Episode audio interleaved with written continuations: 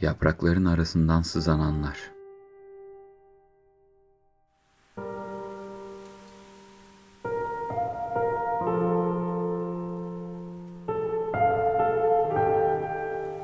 Yürümekte zorlanıyorum.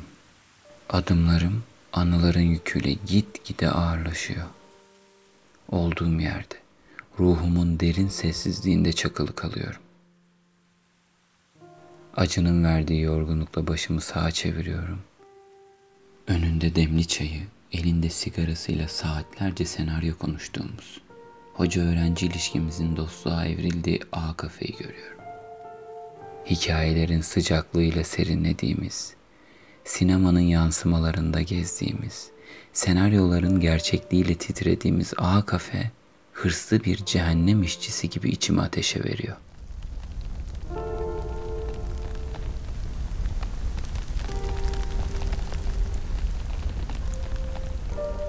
Bu yangına dayanamayan her bir hatıram büyük bir gürültüyle üzerime yıkılıyor.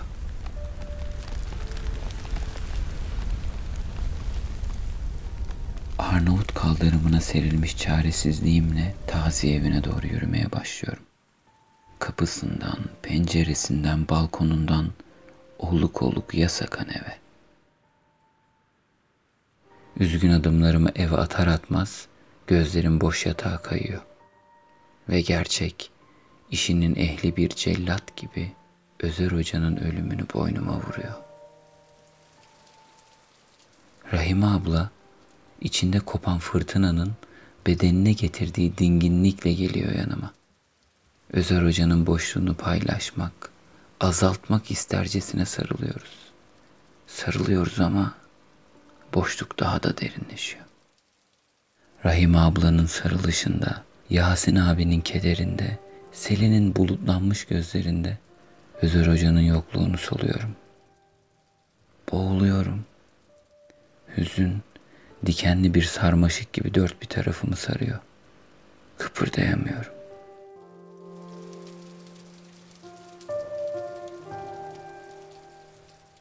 Gözüm son zamanlarda hocanın en yakın arkadaşı olan bastona kayıyor. Hocayı ayakta tutmak için bin bir çaba harcayan baston, sıkı bir dostu kaybetmenin yorgunluğuyla evdeki insanlar gibi boynu bükük bir şekilde yatağın kenarında duruyor. Hocanın yokluğunu hatıralarıyla yok etmek isteyen eski eşlerinden biri, onun çok sevdiği bir Kazım Koyuncu şarkısı açıyor. Açıyor, açıyor ama notalar bir mızrak gibi Rahim ablanın nefesine saplanıyor.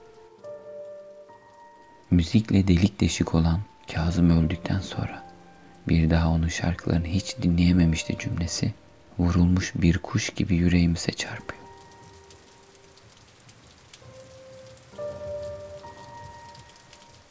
Her ölümde olduğu gibi yaşamı sorgulamaya başlıyorum. Her şey bir anda anlamsız geliyor. Öfkeler, koşturmalar, çabalar, sevmeler, sevilmeler, hayaller, toprağa gömülecek olan her şey, her şey ama özellikle de anlamsız bir dünyada anlam arama telaşı. Hüznüme harmanlanan bu düşüncelerle zaman Dali'nin resimlerindeki gibi orantısız bir şekilde hızla akıyor. Özer Hoca'yı defnetmek için Ortaköy mezarlığına gidiyorum.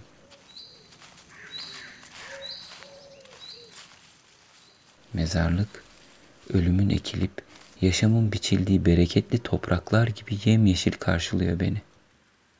Ama yine de nefes alamıyorum. Selvi ağaçların gölgesiyle boyanan yolda yürüyerek cenaze aracının yanına geliyorum.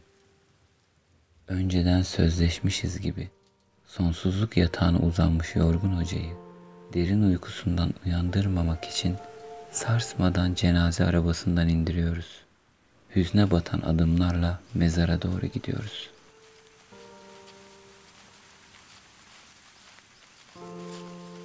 Mezarın başına geliyoruz.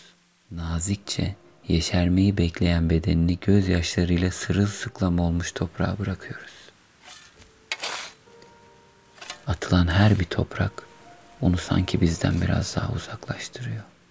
Yüzü kederin sisiyle örtülmüş yeğeni Selin bana bir çiçek uzatıyor. Çiçeği hocanın başucuna koyuyorum. O an Uğultulu bir sessizlik etrafımı sarıyor. Uğultunun harelerinde uçan rengarenk bir kelebek mezar taşına konuyor ve acelesi varmış gibi hemen uçuyor. Kelebeğe dikkatlice baktığımda bir kanadında Özer Hoca'yı, diğer kanadında ona cennete hoş geldin şarkısı söyleyen Kazım Koyuncu'yu görüyorum.